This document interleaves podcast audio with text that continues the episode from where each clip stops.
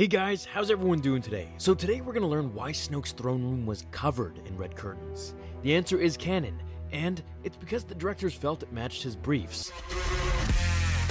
Alright, thanks for watching everyone. Leave a like if you No, I'm just kidding. This is what it's come to. Discussing discussing Snoke's curtains.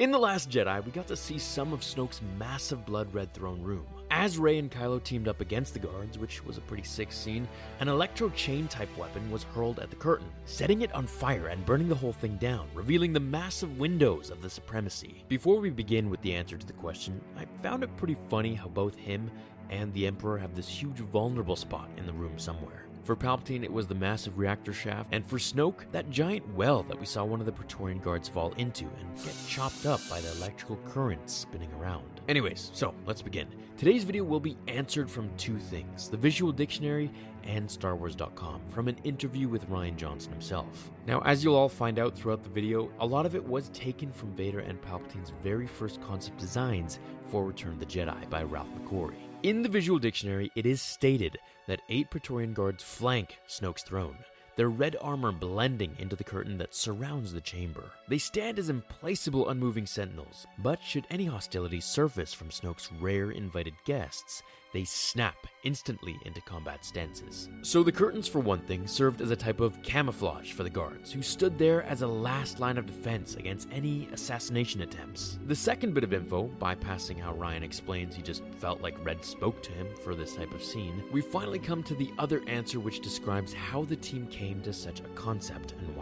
The production designer says that it was one of the earliest sequences that we discussed. We explored many different looks and feels to it, and it all came back to this desire to put across a ceremonial environment for the Supreme Leader to reign from. That was incredibly important, that the environment support the concept of Snoke at the pinnacle of, at the knife edge, if you will, of the First Order. One of the earliest inspirations I can remember from this, I went through all the archives that I could get my hands on at Skywalker Ranch, and there was this great image that Ralph McQuarrie had painted. It was actually of Darth Vader in a throne room, and it wasn't right in terms of the practical aspect of it. It was literally like a medieval throne room with flames all around him. But the idea of creating a metaphorical hell with the use of the red color, but making it as elegant as possible that coincides with the ethos of the First Order and the black, the reflectivity, and the hard, sharp, almost crystalline inhuman shapes that are a part of that. So I like the idea that a concept from Vader and Palpatine were used here, as well as something I noticed which wasn't mentioned. We could also say that the red curtain acts like a veil representing the First Order that got burned away with the death of Snoke,